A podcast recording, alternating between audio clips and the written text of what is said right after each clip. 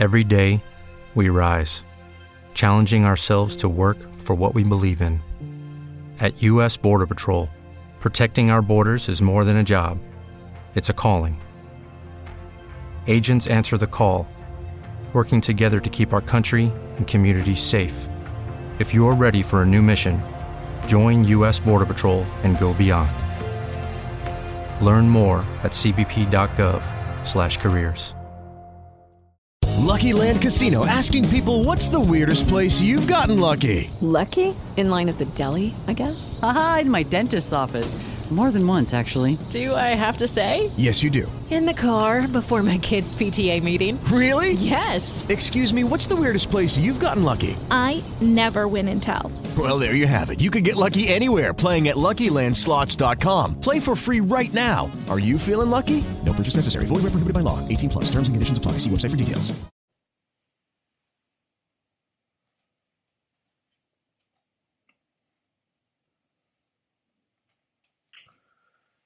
Buongiorno agli ascoltatori, la verità alle 7, la rassegna politicamente scorrettissima della verità. Buon lunedì, buon inizio di settimana. E ve lo dico subito, inizio di settimana sui giornali a partenza non proprio acceleratissima, eh? Anche perché diciamo il weekend fino a una nota di ieri di Giorgia Meloni appariva politicamente spento. Eh, qual è stata la nota di ieri di Giorgia Meloni? Una dichiarazione nella quale la Presidente del Consiglio, dopo giorni di attacchi, di colpi eh, che arrivavano da varie parti, qualcuno perfino dall'interno della maggioranza nei confronti del Ministro della Giustizia mm, Carlo Nordio, e dopo che qualcuno aveva detto ma insomma eh, Palazzo Chigi forse non difende abbastanza il suo ministro, Giorgia Meloni ha preso carta e penna, ha eh, come oggi dicono i giornali, blindato il suo ministro, ha anche preannunciato un incontro per definire un cronoprogramma delle iniziative sulla giustizia. Eh, va anche sottolineato che il giorno precedente c'era stata una dichiarazione eh, come dire, controversa, eh, a dir poco, di Matteo Salvini che aveva buttato lì un le riforme della giustizia non si fanno contro i magistrati. Che, insomma, detto da chi meritoriamente aveva promosso degli sfortunati ma eccellenti referendum garantisti sulla giustizia, segnava eh, un, riposizionamento e non purtroppo verso eh, eh, posizioni ancora più garantiste, ma verso, diciamo, posizioni più ambigue. Forse anche per questo Meloni ha ritenuto di dover, diciamo, rimettere le cose a posto. Ma sono a posto le cose? Eh, questo lo scopriremo nel campo della maggioranza. Intanto l'opposizione mediatica è scatenata. Oggi tra eh, editoriali e interviste, eh, diciamo il gruppo eh, Stampa Repubblica Schiera, Zagrebelski, Ezio Mauro, ehm, eh, Caro Figlio, eh, insomma l'artiglieria più, più pesante. Eh, questo si collega più o meno subliminalmente. Voi sapete che la scorsa settimana si è assistito al cortocircuito per cui perfino un oggettivo successo politico dell'Italia, oggettivo successo giudiziario, eh, di polizia e anche politico dell'Italia, cioè l'arresto di Matteo Messina Denaro, com'è come non è, è diventata l'occasione per dire no da parte di alcuni a qualunque riforma della giustizia, non solo delle intercettazioni. Quindi le due cose sono ormai eh, non si capisce perché collegata. È il fatto a dire, ah, ma si sapeva, eh, c'era già un'informativa dieci anni fa sul medico massone che forse avrebbe potuto condurre al eh, nascondiglio, a, a, scovare Matteo Messina Denaro. Eh, ma se si sapeva, eh, eh, allora dieci governi hanno dormito, verrebbe da dire, ma diciamo questo passaggio eh, Travaglio non lo fa. Va bene, e questo è un primo fronte. Nel frattempo Meloni è in Algeria, eh, parla eh, con espressione enfatica e forse anche geopoliticamente diciamo discutibile se vista in ottica atlantista di piano Mattei, ma Meloni intende eh, diciamo, un approccio verso i paesi fornitori di energia, diciamo, non predatorio, immaginiamo intenda questo, e a, a, al di là della denominazione della campagna, eh, l'idea è quella lodevole di provare a capire se l'Italia possa diventare una specie di hub energetico per il Mediterraneo. Nel frattempo però non è andata in porto al momento la trattativa per scongiurare lo sciopero dei benzinai. Sul versante sinistro è la surreale vicenda della corsa alla segreteria PD, surreale anche per chi paga il canone che ieri ha dovuto assistere a eh, una specie di caminetto PD a spese dei contribuenti su Rai 3 da Lucia Annunziata, con i quattro candidati che oggi dicevano anche delle surreali pagelle sulla stampa. Abbiamo dovuto rileggere tre volte stamattina eh, diciamo, i voti dati dal professor Panarari eh, sulla stampa. Eh, Lucia Annunziata ha anche fatto sapere ai quattro che eh, il suo cane voleva scendere a fare la passeggiata, ma lei doveva seguire eh, la riunione del PD. Quindi siamo a eh, riunione del PD più Annunziata più cane e la nostra solidarietà va eh, al povero quadrupede che voleva andare a fare la passeggiata. Va bene.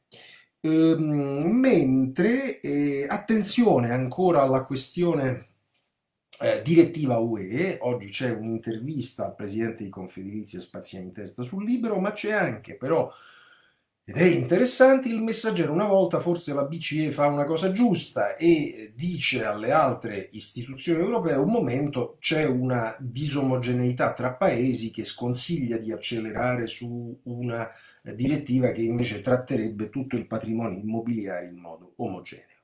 Guai per Biden, ve li racconta Stefano Graziosi sulla verità, ve li raccontano altri giornali, c'è chi come il Corriere della Sera cerca di attenuare, dice no ma guardate non è come Trump, però è, è, ormai la quantità e vorrei dire le rate di documenti trovati a casa Biden, uffici di Biden, cioè documenti classificati, eh, creano un oggettivo imbarazzo alla Casa Bianca.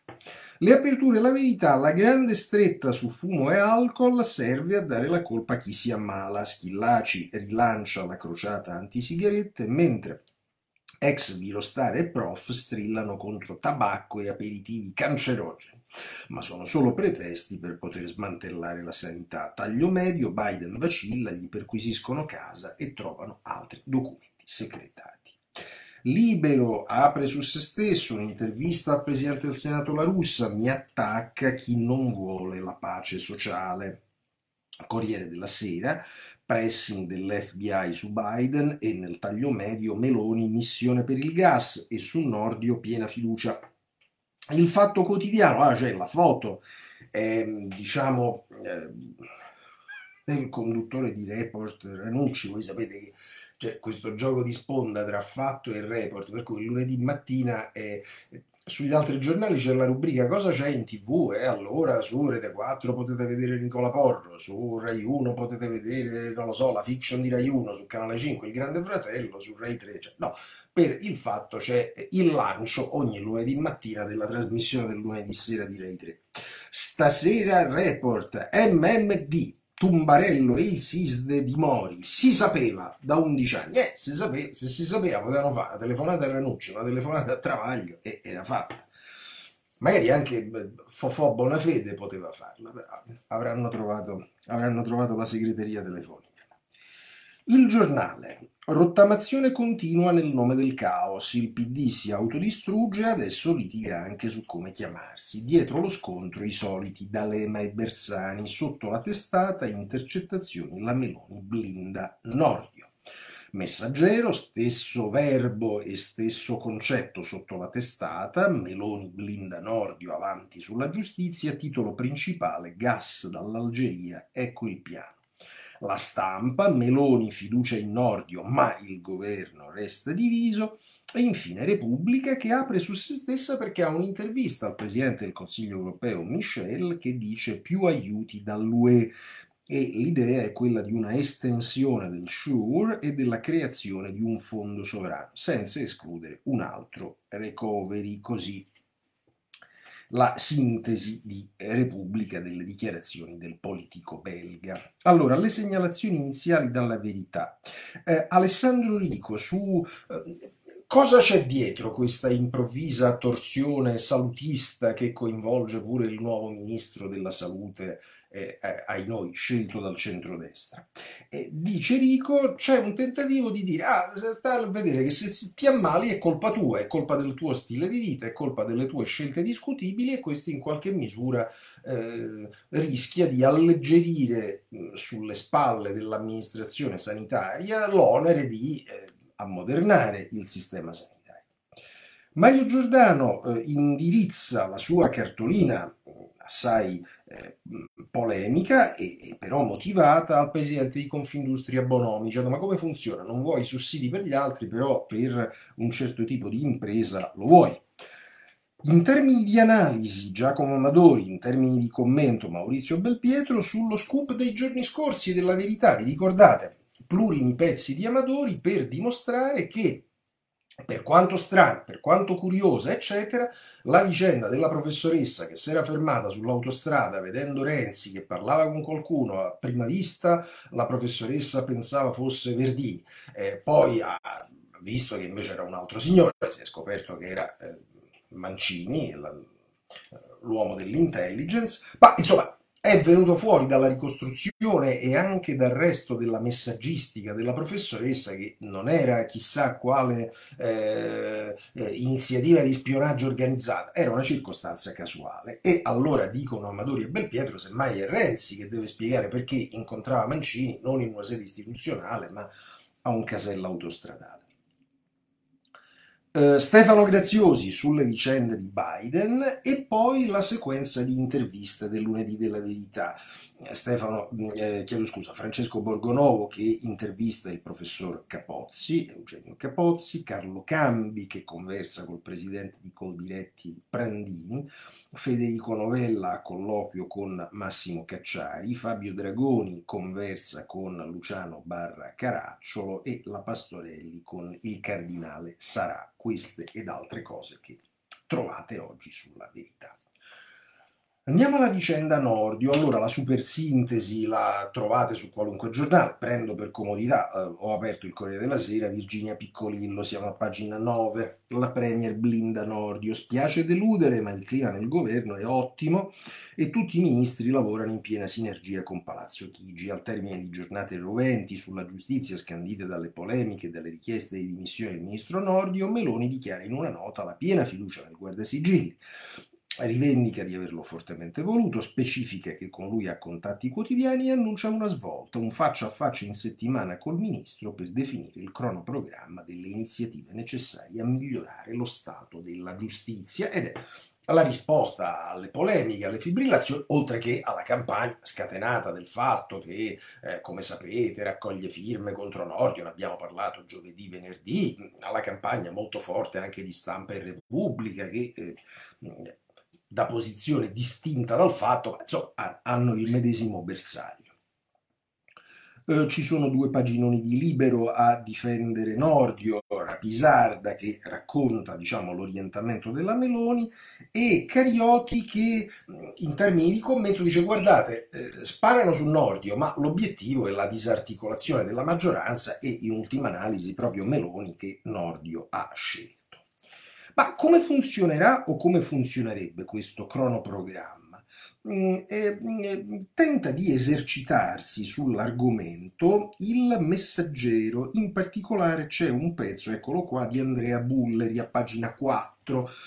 Subito abuso d'ufficio e digitalizzazione. Obiettivo la separazione delle carriere. E insomma, il tema delle intercettazioni non sarebbe al primo posto. Difficilmente il pacchetto intercettazioni, scrive Bulleri, farà parte delle riforme che verranno messe in campo a stretto giro. Um, a Via Renula si dicono convinti che le urgenze, i fronti su cui bisogna agire subito sono altri. Il primo, gli interventi previsti dal PNRR per l'anno in corso, pena la perdita dei finanziamenti.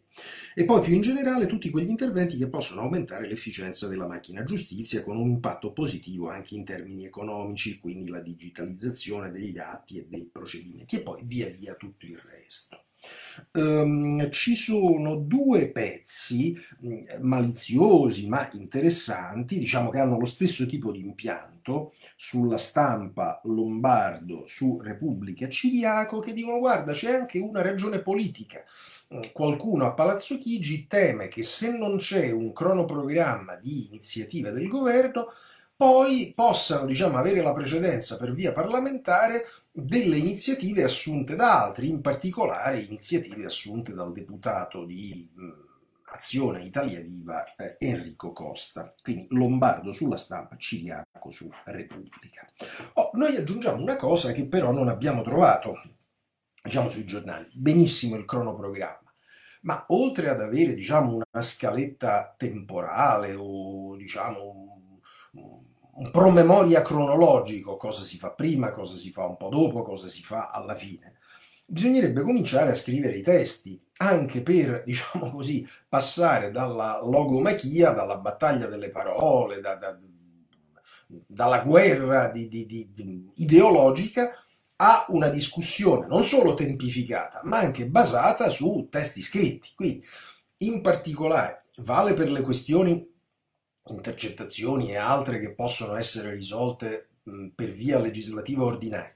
Vale a maggior ragione per le questioni che invece richiedono una riforma costituzionale, quindi quattro passaggi eh, nelle due Camere, è, è, il caso di partire con i testi, con, con, la stesura dei testi di riforma. Questa forse è un'urgenza su cui il governo dovrebbe eh, diciamo, vedere una spia sul, una sul cruscotto. Ora, naturalmente, chi è che spara palle incatenate è convocato da Repubblica, ecco caro figlio, magistrato già e scrittore, nonché tante altre cose, judoka, ospite televisivo, e, e dal ministro pericolosa propaganda che genera impunità. Già siamo a Nordio che genera l'impunità. Siamo in presenza di una pericolosa operazione di propaganda che mira ad allontanare il dibattito dalla verità e che rischia di generare impunità per gravi reati senza in alcun modo aumentare le garanzie per i cittadini. Spiega caro figlio sentito da Giuliano Foschini. Come già stanno cercando di spiegare i magistrati, le norme e le garanzie ci sono. Mi faccia sintetizzare la procedura. Sono necessari in primo luogo i gravi indizi di reato e l'assoluta indispensabilità dell'intercettazione per il proseguimento delle indagini. Ripeto, assoluta indispensabilità. Il pubblico ministero formula una richiesta, il giudice controlla che i presupposti ci siano e in tanti casi che non vengono fuori il controllo è sfavorevole e l'intercettazione non viene concessa. Poi si autorizza con provvedimento limitato un, con un provvedimento motivato per un tempo limitato e poi tutto lo spiegone sulle norme esistenti, piccolo dettaglio. Caro figlio, ovunque tu sia, le norme non funzionano perché nel momento in cui tu c'hai lo sputtanamento, Vogliamo ricordare proprio su Repubblica le chat di Morisi eh, con eh, gli escort. Vogliamo ricordare su Repubblica e sulla stampa la scorsa settimana mh, mm, le intercettazioni definite gustose sulla stampa di un deputato di Fratelli d'Italia che parlava male della Santa Che non c'era nessuna rilevanza penale. Eh, vogliamo parlare delle frasi di Zaia su Crisanti, nessuno dei due era indagato. Insomma, e allora non pigliamoci per il culo. Questa è la realtà, è una groviera la normativa Orlando del 19. Aggiungo che c'è una cosa che è lì, lo sanno tutti, l'ordinanza di custodia cautelare viene spesso infarcita di centinaia di pagine di intercettazioni che a quel punto sono pubblicabili. Allora il tema non è il mitico e inaccessibile armadio blindato, il punto è eh, perché bisogna mh, infarcire di centinaia di pagine di intercettazioni che poi diventano eh, pubblicabili eh, quei, quei, quei documenti e quei provvedimenti. Caro figlio. Ci sono tre interviste da segnalare. Allora, del Mastro delle Vedove, che è un po' il sottosegretario di Fratelli d'Italia chiamato, come dire, alla marcatura eh, di Nordio, che dice alla stampa, dice, vabbè, però deve tenere presente che parlare ad una conferenza come giurista è una cosa, parlare come ministro è un'altra, e quindi è un amichevole eh, richiamo a, eh, diciamo, alla continenza espressiva. Sisto sul Corriere della Sera che dice che l'altro membro del governo, vice ministro della giustizia, dice Forza Italia è con lui. Interessante è Uggetti e chi è Ugetti, ve lo ricordate? È quel sin, ex sindaco e dirigente del PD che fu massacrato, poi fu assolto, e mm, che fa un'intervista al giornale in cui dice però questo riposizionamento di Salvini non, non, non l'ho capito. Il fatto quotidiano, direte voi, che fa, oltre a raccogliere firme, oltre a fare i mascheroni in cui c'è mm, questa figura mostruosa con gli occhi cavati, mezzo Nordio, mezzo Berlusconi, insomma, una figura mostruosa. Adesso il Fatto Quotidiano ci dice che c'è un sondaggio da cui risulta che no, gli italiani vogliono intercettateci tutti. E naturalmente però eh, il fatto non ci dice qual è la domanda, ci dà la risposta. Il 64% degli italiani vuole le intercettazioni, grida alla pagina 3 del fatto, pezzo di Giacomo Salvini. Secondo un sondaggio realizzato da Easy Spa, e che il fatto pubblica in esclusiva, quindi il fatto sarà committente, quindi hanno fatto la domanda che non ci dicono, l'hanno fatta a un istituto di sondaggi di loro fiducia, pubblicano la risposta. Il fatto poi quasi due intervistati su tre, il 63,8, sono contrari alla limitazione delle intercettazioni proposta dal ministro contro un 36,2 di favorevoli. Il sondaggio, realizzato il 20-21 gennaio su un campione di 1012 persone, rileva una spaccatura nell'elettorato di centrodestra e una netta contrarietà da parte di coloro, eccetera, eccetera. I motivi dell'opposizione, tra chi la osteggia, il 64% ritiene che le intercettazioni siano indispensabili per la lotta alla criminalità, il 31% dice che combattere la mafia è più importante della tutela della privacy il 5% che gli ascolti sono costosi ma con i sequestri dei beni, il contrasto alle attività criminali è un saldo attivo per lo Stato. Quindi noi che siamo persone maliziose, da questo genere di risposte intuiamo la domanda. Se tu prendi mille persone e dici, senta, ma secondo lei è giusto cancellare la possibilità di intercettare i mafiosi? E uno dice no, ma secondo lei è giusto cancellare le intercettazioni proprio quando le intercettazioni ci hanno condotto ad arrestare Matteo Messina? No, ma secondo lei è giusto dire che le intercettazioni costano quando poi ai mafiosi si possono fare dei sequestri di grande entità che ci consentono? No! E, e le domande sono fatte così, ma sicuramente invece avranno fatto delle domande immaginiamo neutre e, e british. Va bene. Non sono però né neutri né britici i due commenti che trovate ospitati su eh, eh, Stampa e Repubblica. Sulla stampa è Vladimiro Zagrebelski che già vede nuovi bavagli all'informazione, il pezzo parte in prima e gira a pagina 11, mai più bavaglia all'informazione. In versione combat anche eh, Ezio Mauro su eh, Repubblica, l'ex direttore alla rubrica del lunedì, l'editoriale del quotidiano, e vediamo testa e coda, incipit e conclusione. Come in una maledizione ideologica a cui non può sfuggire, la destra riapre l'armadio dei suoi fantasmi rilanciando la campagna contro le intercettazioni e contro l'informazione, che in realtà è una battaglia di retroguardia a tutela della classe dirigente. E come tale non è certo nelle priorità della popolazione, ma al contrario può risvegliare un movimento spontaneo a difesa della legalità, degli strumenti necessari a garantirla e del diritto dei cittadini a conoscere e a sapere. E su queste premesse si arriva alla conclusione Pure Mauro, come, eh, come caro figlio, dice che le norme ci sono già, è tutto a posto, anche perché il rispetto della privacy è già garantito dalle misure del Guardasigilli Orlando, che obbligano le procure a escludere tutte le intercettazioni che non sono rilevanti per l'inchiesta, confinandole in un archivio segreto senza che possano essere utilizzate e divulgate. Questi maldestri tentativi di controllo sul mondo delle procure e sui giornalisti per condizionare il loro lavoro limitandone gli ambiti in un controsenso logico vengono annunciati in nome della libertà. Occhio che si arriva di chi è la colpa della libertà. E qui sembra di leggere Calenda, la libertà che non libera. Occhio, eh. Arriva in questo modo al pettine il nodo della concezione della libertà da parte della destra non la possibilità di esercitare senza alcun condizionamento la propria funzione nel rispetto di un codice riconosciuto e accettato da tutti all'insegna del bene comune, ma la subordinazione politica a uno spirito del tempo che non riconosce l'autorità della regola e il valore della norma e dunque libera il cittadino da ogni vincolo e da qualsiasi controllo. Fuori dalla regola, l'individuo così liberato conta solo di per sé estraneo ad ogni legame sociale all'intero sistema di relazione. È la vera solitudine dei numeri primi della nuova stagione che ci viene confusamente proposta, quella della ego-libertà. Ego-libertà, così. Ezio Mauro se ci fosse la Thatcher lo prenderebbe a borsettate. Ricorderete la famosa citazione della Thatcher, la società non esiste, esistono le persone, le famiglie, le imprese, ma palla a dire Ezio Mauro, succede. Non fatelo perché vi rovinate i rapporti se ce li avete. La questione, eh, diciamo, subliminalmente abbinata è quella della mafia e, e di Matteo Messina Denaro.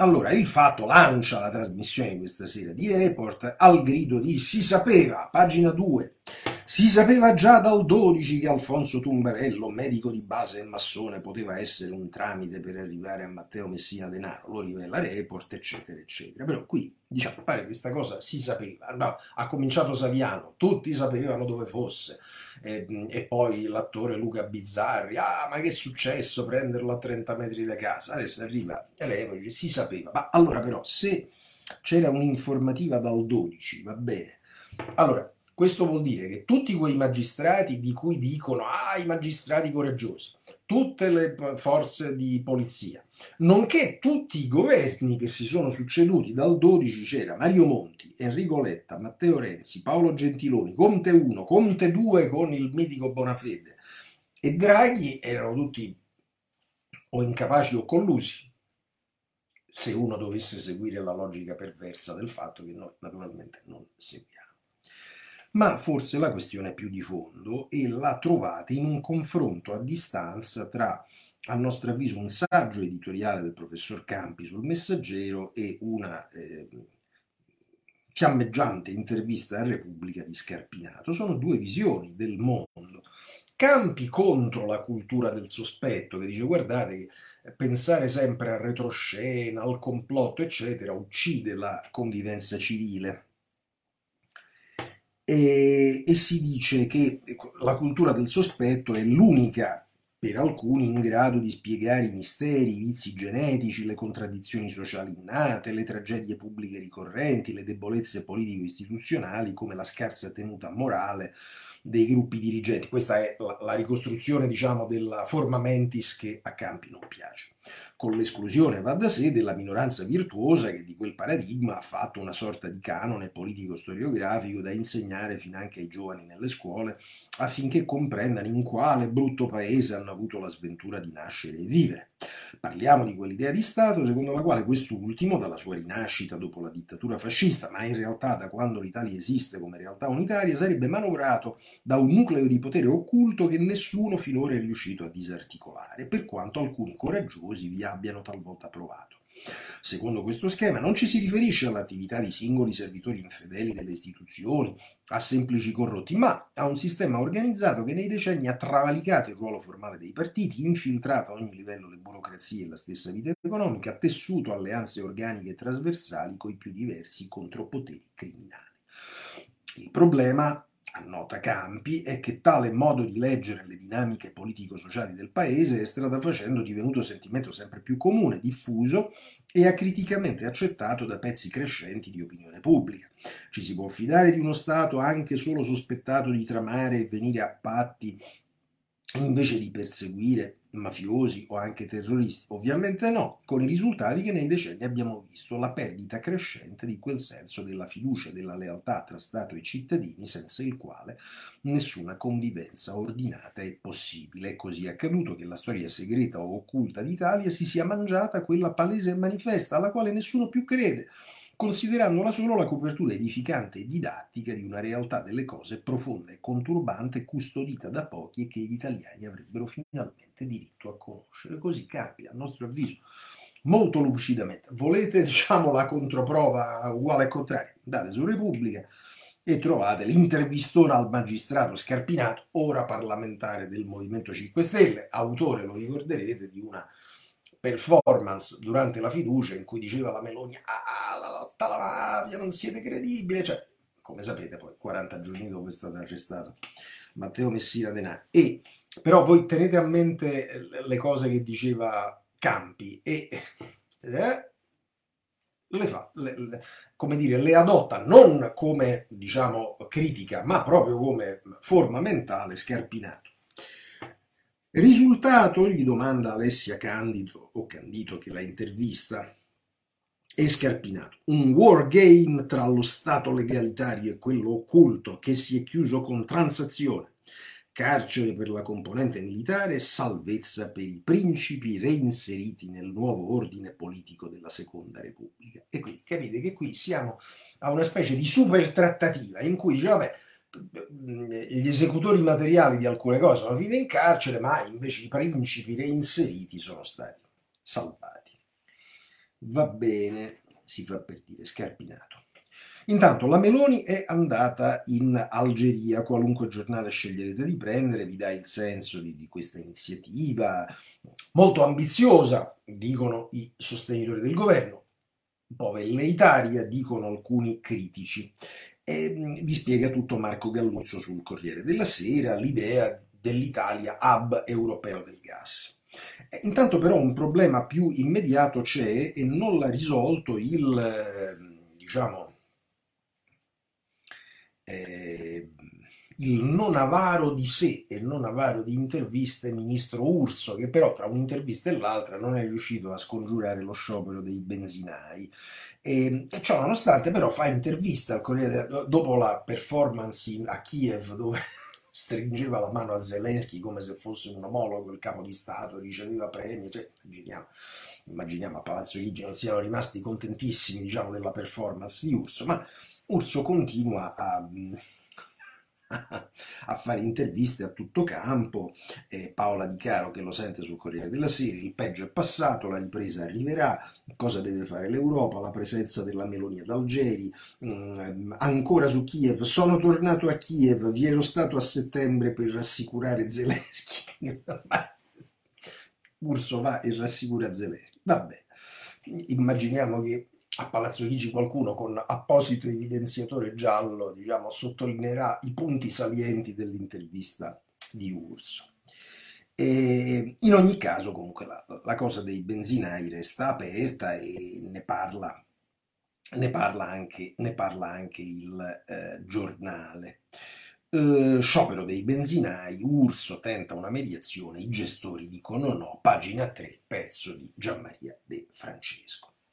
Partito Democratico, vabbè, la cosa è abbastanza surreale, la scena della trasmissione di Lucia Annunziata ve l'abbiamo raccontata, un po' tutti i giornali ve la riassumono, Maria Teresa Meli, ma è la stampa il giornale da guardare sia per una critica molto severa e oggi molto condivisibile a mio avviso di Alessandro De Angelis che dice anche ai quattro contendenti ma alla fine che cosa vi divide, quali sono le opzioni politiche differenti, in particolare si rivolge al frontrunner Bonaccini dicendo ma poi con il sostegno di tutti i RAS meridionali eh, come puoi pensare di avere una guida alternativa all'esistente, rischi di essere solo il notaio che cerca, diciamo, ulteriori compromessi. Ma questo appropriato commento di De Angelis e appare proprio lontano anni luce da quello che trovate a pagina 16, dove c'è la cronaca della trasmissione dell'annunziata e poi il professor Panarari, grande esperto di comunicazione. Voi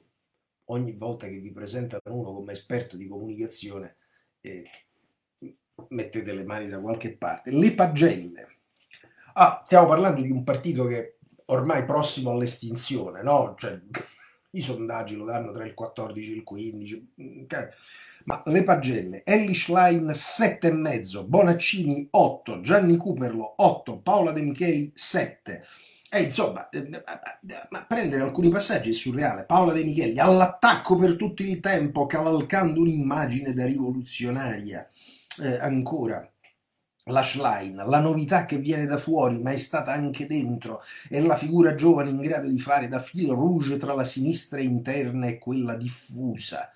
Mm, Bonaccini, il più solido, attenzione al territorio e ai numeri, la promessa di non andare più al governo senza passare per il voto, un'attitudine alla leadership incontestabile. Insomma, eh, stanno parlando di JFK alla vigilia delle elezioni del 60, diciamo, ma eh, no, invece stanno parlando della Schlein, di, della De Micheli e di Bonaccini. Auguri.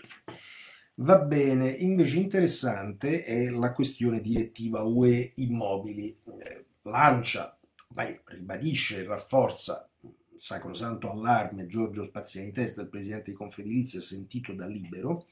Forse oggi una piccola buona notizia viene dal messaggero Roberta Amoruso, è annunciata in prima e poi gira a pagina 7 l'altolà della BCE, è una riforma da riscrivere.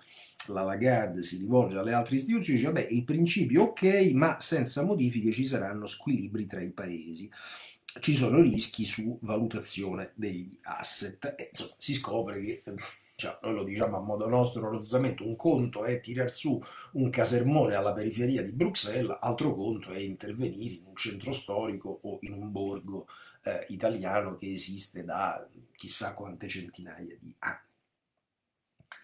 Le segnalazioni conclusive. Allora, è irresistibile il ritratto del lunedì di Luigi Mascheroni, del direttore di Rai 1 Coletta, eh, quello diciamo della programmazione, come dire, eh, generalista, no, genderalista, gioca con un calambur efficace eh, Mascheroni. Ma però non si può mai stare tranquilli. Uno elogia la pagina della cultura del giornale, poi gira pagina e trova una surreale intervista di due pagine a Teodora Stefanova e direte voi, e chi cazzo è? No, ve l'avete vista tante volte da Costanza, è una che sente le voci di un alieno che racconta le vite degli altri. Dopo un incidente a 21 anni è rimasta in coma, al risveglio ha sentito qualcuno che le parlava e da allora non ha più smesso. Due pagine sul giornale. Poi dice che questo alieno che le parla una volta si è fatto anche vedere. Era alto 3 metri, era verde, tre occhi e 11 dita. Una suggestione? Non credo. Così. Scusate, rileggo. Solo una volta si è fatto vedere, era alto 3 metri, verde, tre occhi, 11 dita, una suggestione? Non credo. Così siamo in mani sicure con la Stefanova, due pagine sul giornale.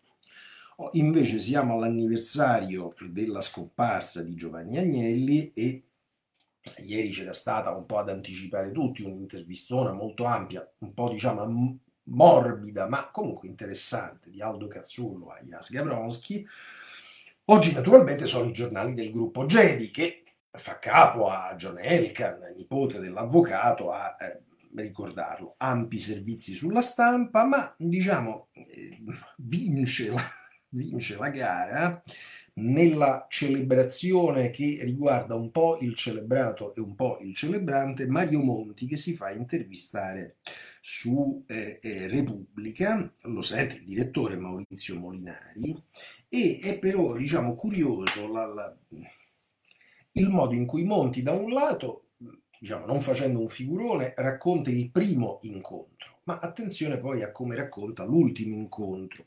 Primo incontro, la grande ingenuità di quello che Monti, parlando di se stesso, definisce un professorino. Quando è stato il suo primo incontro con Agnelli? Avvenne a sorpresa, professor Monti, l'avvocato Agnelli vorrebbe conoscerla, siamo qui in prima fila. Questo biglietto mi venne recapitato da un commesso in un auditorium torinese affollato durante una conferenza nel 77. Per un professorino 35enne, pur non del tutto ignaro di mondo, fu un tuffo al cuore, dovevo essere rosso in volto, ma quel primo scambio di poche parole non deve essere stato proprio disastroso. E, vabbè, e quindi Monti che dice, ah, arrossivo, però insomma ho fatto buona figura. Ma attenzione alla fine, all'ultimo incontro in cui Monti, diciamo, non resiste al fatto, racconta che un Agnelli già molto provato dalla malattia e che di lì a poco sarebbe scomparso, lo volle ricevere, mi colpì in particolare la sensibilità con cui mi chiese se c'era stato un imbarazzo da parte mia prima, nel 2001, per la sua proposta di facilitare con un invito a pranzo il mio primo incontro con Jack Welch, allora CEO di General Electric, che sarebbe venuto da me a Bruxelles per ottenere l'autorizzazione alla fusione General Electric-Honeywell. Era un gesto di cortesia verso due persone che conosceva bene, ma che io dovetti declinare a causa delle rigide norme sulle procedure antitrust. Gli dissi che mi spiaceva aver dovuto declinare, ma che non ebbi alcun imbarazzo, ma rimasi colpito dalla sua memoria e dal suo desiderio di togliere ogni ombra fra noi. Quindi vedete che Monti non resiste a raccontarci la parabola tra prima il professorino 35enne che è Rossini e poi l'integerrimo commissario europeo che davanti alla richiesta dice no, io questo pranzo, non lo posso fare perché l'antitrust, eccetera. Eh. E quindi la celebrazione di Monti che celebra se stesso e poi celebra anche Gianni Agnelli. Finisce qui la puntata di oggi della Verità alle 7, noi ci ritroviamo questa sera alle 19 con il condirettore della Verità, Massimo De Manzoni. Buona giornata. With the Lucky Land slots, you can get lucky just about anywhere. This is your captain speaking. Uh, we've got clear runway and the weather's fine, but we're just going to circle up here a while and uh, get lucky. No, no, nothing like that. It's just these cash prizes add up quick. So I suggest you sit back, keep your tray table upright, and start getting lucky. Play for free at LuckyLandSlots.com. Are you feeling lucky? No purchase necessary. Void where prohibited by law. 18 plus terms and conditions apply. See website for details.